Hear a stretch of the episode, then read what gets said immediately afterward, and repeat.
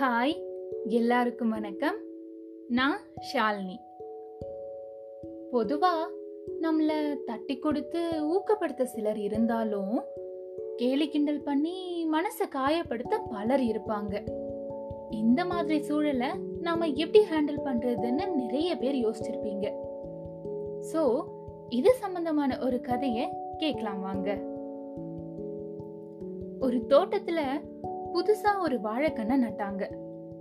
ஏற்கனவே அது பக்கத்துல ஒரு தென்னங்கன்னும் இருந்துச்சு. நீங்க வந்து எத்தனை வருஷமாச்சு அப்படின்னு வாழைக்கண்ணு தென்னங்கண்ணு கிட்ட கேட்டுச்சு. அதுக்கு ஒரு வருஷம்னு பதில் சொன்னது தென்னங்கண்ணு. ஒரு வருஷம்னு சொல்ற? ஆனா என்னை விட கொஞ்சம் தான் உயரமா இருக்க. உனக்கு ஏதாச்சும் நோயான்னு கேட்டுட்டு சிரிச்சது வாழைக்கண்ணு. ஆனா தென்னங்கன்னும் அத பெருசாவே எடுத்துக்கல. ஒவ்வொரு நாளும் வாழைக்கண்ணோட வளர்ச்சி பெருசா இருந்துச்சு. ரெண்டு மாசத்துல தென்னங்கண்ணை விட உயரமா வளர்ந்துச்சு வாழைக்கண்ணு. கூடவே அதோட கேலியும் கிண்டலும். வாழைக்கண்ணு என்ன சொன்னாலும் அத காதல வாங்கிக்காம அமைதியையும் புன்னகையை மட்டுமே பதிலா கொடுத்துச்சு தென்னங்கண்ணு. நட்டு ஒரு வருஷத்துக்குள்ள வாழைக்கண்ணு தென்னங்கண்ணை விட ரெண்டு மடங்கு உயரமா இருந்துச்சு.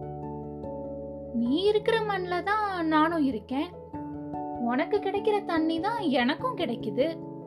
ஆனா பாரு நான் மட்டும் எப்படி வளர்ந்துட்டேன்?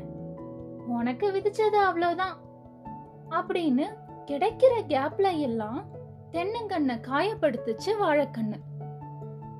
இப்படியே கொஞ்ச நாள் போக வாழை மரத்துல பூ காய்னு வந்து ரொம்ப அழகானுச்சு. சோ அதோட பெருமை இன்னும் அதிகமாச்சு. ஒரு நாள் தோட்டத்துக்கு வந்த ஒருத்தர் வாழைக்காய தட்டி பார்த்துட்டு கொலைய வெட்டி கையோட மரத்தையும் வெட்டினாரு. ஒரு வருஷம் பெருமை பேசிட்டு இருந்த வாழை இப்போ துண்டு துண்டா வெட்டப்பட்டு தோலுரிக்கப்பட்டிருந்துச்சு. தென்னை மரம் இப்பவும் புன்னகை மாறாம இருந்துச்சு. சோ நம்மள எவ்வளோதான் மற்றவங்க கிண்டலும் கேலியும் பண்ணாலும் அதையெல்லாம் தூக்கி போட்டுட்டு இந்த தென்னை மரம் மாதிரி புன்னகையோடு பயணிப்போம். நன்றி வணக்கம்.